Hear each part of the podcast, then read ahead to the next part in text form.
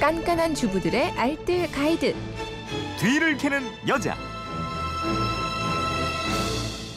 예, 휴대폰 뒷번호 4491님인데요. 어, 어제는 먹을거리를 사는데 아이가 과자 상자를 하나 집었어요. 주 원료로 미강류, 팜유, 조미분말 등등이 적혀 있었지만 정확히 어떤 영양소가 들어있는 건 잘 모르겠더라고요. 다른 과자들도 마찬가지고요. 우리 아이는 이제 5년, 6년 살았는데 앞으로 얼마나 많은 날을 과자와 씨름을 해야 할까요? 괜찮은 먹거리를 고르고 싶은데 이 성분들이 도대체 뭔지 뒤를 캐는 여자가 자세히 좀 알려주세요. 이러셨는데 알려드려야죠. 뒤를 캐는 여자 곽지연 리포터입니다. 어서 오세요. 네, 안녕하세요. 과자와 씨름하고 있는 1인 또 여기 있습니다. 네. 옷을 구입할 때는요. 면이 한 몇 퍼센트나 들어가 있는지 화학 섬유가 얼마나 되는지 꼼꼼히 살피는데 네. 정작 먹거리 살 때는 라벨을 읽지 않는 경우가 좀 많이 있는 음, 것 같아요. 음. 엄마가 라벨을 읽어야 가족의 건강을 지킬 수 있다고 하는데요. 과자의 라벨, 그러니까 과자의 뒷면을 보시면 원재료명과 영양 성분이 이렇게 표기가 돼 있잖아요. 네. 이 부분에 그 과자의 뒷부분의 뒤를 한번 캐봤습니다. 뭐 미강류, 팜유, 조미분말 뭐 이렇게 써 있어도 뭐 정확히 이게 뭔가 모르겠고 뭘로 네. 만들어지나 이것도 모르겠고 그렇죠. 어떻게 돼요? 문어 맛이 난다는 뭐 자 어쩌고 저쩌고 하는 네. 과자나 손이 가요 손이 가는 새우맛 나는 과자 등등 네. 그 수많은 과자들에 좀 공통적으로 많이 들어가는 재료가요. 밀가루 그러니까 소맥분 있고요. 음. 미강류, 팜유, 조미 분말, 합성 착향료 등등이 많이 들어가거든요. 네. 여기서 먼저 미강류는 그 쌀룬에서 추출한 기름인데요. 음. 씹을 때 부드럽게 만들어 주기 위해서 사용하는 쌀기름이고요. 네. 팜유는 튀기는 기름이잖아요. 음. 이 대부분의 그 튀기는 과자나 라면 같은 곳에서는 그 팜유를 많이 사용하는데요. 네.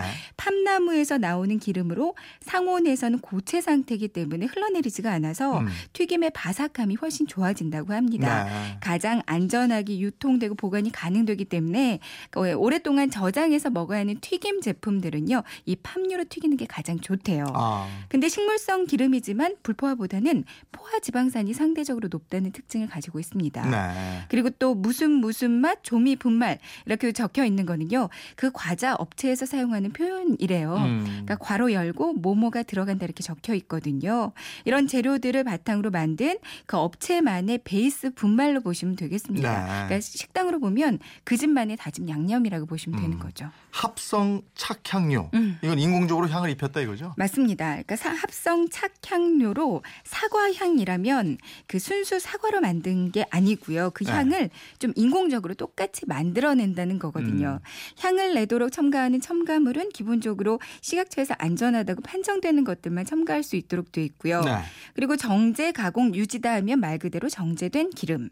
풍미 유다라면 그 볶은 기름, 연미 시즈닝은 짠맛을 내는 볶음 소금 등등이라고 아, 보시면 말들이 되겠습니다. 어렵긴 어려워요. 어렵죠. 뒷면 보면은 영양 성분 표시가 있는데 이것도 쉽게 보는 방법이 있다면서요? 네, 그렇습니다. 그 영양 성분 표시 역시 식약처에서 권하는 규격이랑 형식에 그대로 따라서 표시하게끔 돼 있거든요. 네. 근데 그 표를 좀 쉽게 보는 방법이 있어요. 음.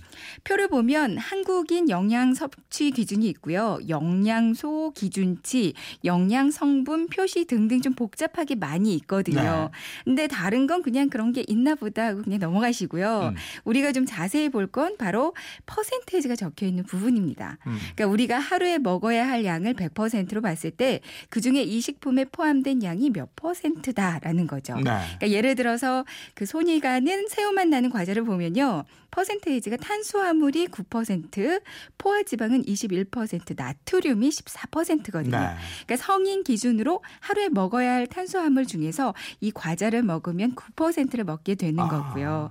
나트륨은 에, 이걸 먹게 되면 14%나 먹게 되는 거다 이렇게 음. 이해하시면 되겠습니다. 네. 그러니까 앞으로는요 과자 드실 때 아 요런 요런 것들이 들어가고 또 이걸 먹게 되면 얼마만큼의 영양이 채워 지는가를 좀한 음. 번씩 체크해보고 드시는 게 좋겠어요. 알겠습니다. 지금까지 뒤를 캐는 여자 곽지연 리포터였습니다. 고맙습니다. 네 고맙습니다.